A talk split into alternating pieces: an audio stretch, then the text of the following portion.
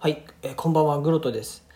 えー、今日はね、あのー、続きね、あの前回の続きでミニマリストへの道の続きで、まあ、最小限ね、あの必要なものから順番に買っていって、え、生活を整えようっていう話をして、まあ、最初はね、あの寝具ですね、あのベッドの話とか布団の話したんですけど、今日はね、その次に必要だなと思ったものの話から順番にしていこうと思います。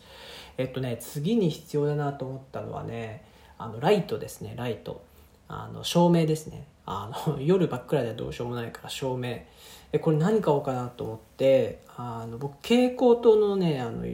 明かりが苦手なんですよ。なんかあの夜ね眩しくなっちゃってなんか疲れちゃうんですよ。で昔ねあのもちろんあのそんなこと意識してなかった若い若い時ですね。10代で、まあ、10代っていうかまああの一桁台ですね。あの一桁台の時から10代、まあ、18歳まではご実家にいたんですけど、まあ、その時は普通に蛍光灯で。で確かね大学時代もねライトとか興味なかったから普通に最初にかなんとなく買っちゃったの蛍光灯で住んでてでその後もね割と蛍光灯で暮らしてきたんですけどある時ねあの間接照明っていうとかあと豆電球とまであ豆電球じゃないあの電球とは言わないけどオレンジの明かりのやつね。があのなんかおいいなと思ってでいろいろ調べるとねやっぱり日本の家って明るすぎるっていうことで、まあ、一番イメージするのは北欧系のあの感じだと思うんだけどあのライトね間接照明。間接照明っていうのは直接こうあの照らすんじゃなくてこう壁の方とかね天井に向かって明かりをこう当てて、まあ、そのなんとなく反射するんですよねそれなり光って拡散するから、まあ、それで十分明るいって話なんですよ。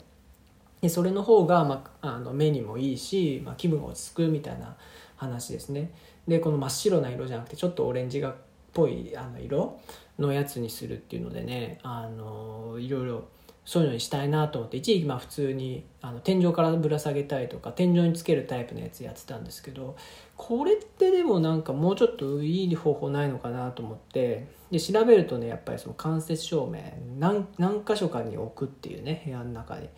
でそれをいろいろ調べたらね結構高いやつは高いしなんかあのピンとくるのがあんまりなかったんですけどすごいいいやつ発見したんですよ。あの IKEA のやつなんですけど IKEA ってほんとすごいんですよ、まあ、みんな知ってると思うんですけど IKEA あのお値段以上はニトリなんですけどお値段以上はね僕 IKEA だと思ったんですよ。でなんでかってこのライトがとにかくすごくてあのほんあのね組み立て式なんですよ。結構ね段ボールのちっちゃいあの小包ぐらい、まあ、小包っていうとちょっとちっちゃすぎるかな。もう小包よりこう一回り大きいぐらい、まあ、クッションぐらいですよね。クッション。あのちょっと大きめのクッションぐらいの大きさの段ボールになんか全部入ってて、まあ、それをね組み立てて作るやつなんですけどあのね1000円とか2000円ぐらいだったと2000円かかんなかった気がするな。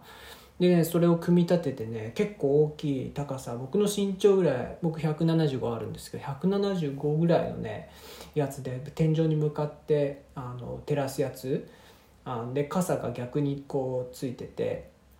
で天井照らすやつなんですけどこれがねすごいいいんですよ。結構ね明るい。でもう一個ねあのテーブルですね。あの手元が明るくないとやっぱパソコンとかあの携帯とかあと本読んだりとかね。さすがに厳しいんでその間接照明上向き1個だと。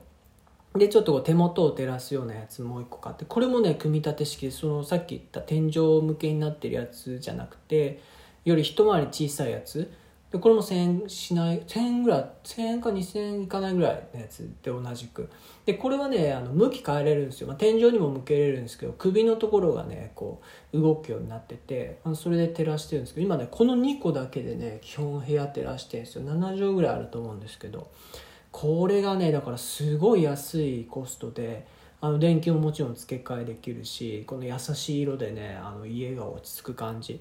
ですと。でねあの前回紹介したベッドとあのこの照明あの僕のねアイコンがそれに今なってるんで、まあ、興味あればねそれ見てください。ライトは映ってるかな？でベッあのベッドもねちょっとソファーっぽく見えると思うけどねあの置いてあるんで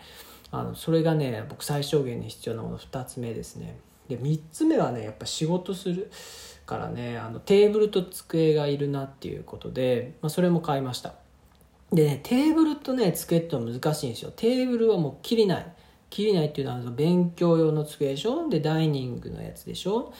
でなんかこう2個も3個もあとなんだソファーの前に置くかな。テーブルとの間に置くじゃないですか。あれも買うと3つ？でこたつとか言い出す、まあ、こたつかテーブルの前ソファーのやつは一緒かも。あのどっちかにしか置かないかもしれないけどいずれにしてもね4種類ぐらい最大なんか場合によっては検討範囲になっちゃうんですよ。でこれ1個にしたいなと思って。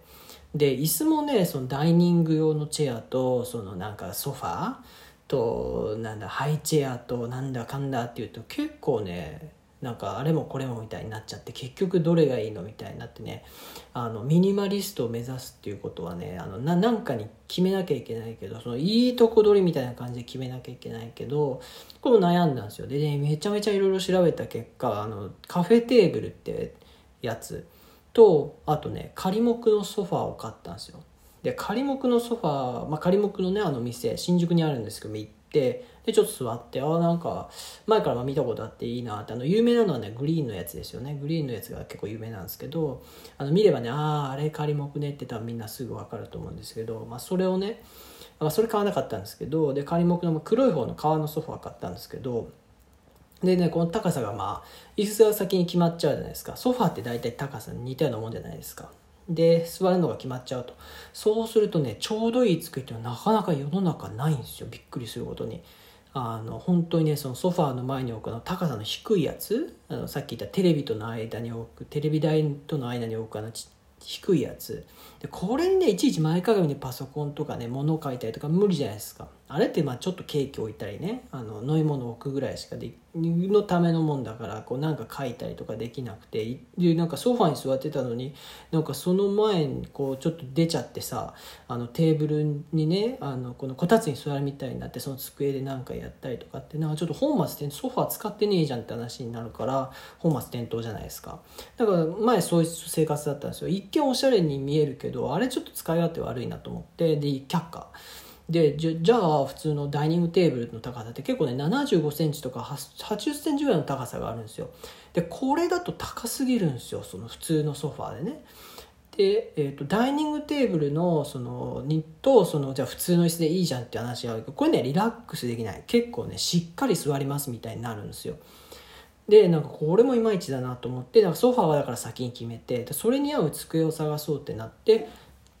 さっき言ったカフェテーブル。でこの高さが合わないって話なんですけどいろいろ探しまくった結果ねあの60センチってやつが一番いいっていうのは分かってなんかねホームページググ結構いろいろググ検索するとそのねソファーに合うね机の高さっていうのを計算するやつがなんか出てきてで60センチのはちょうどいいよっていうのが分かって。でねそれでねちょうどいいのがなかったんですけどなんかいろいろ調べたらね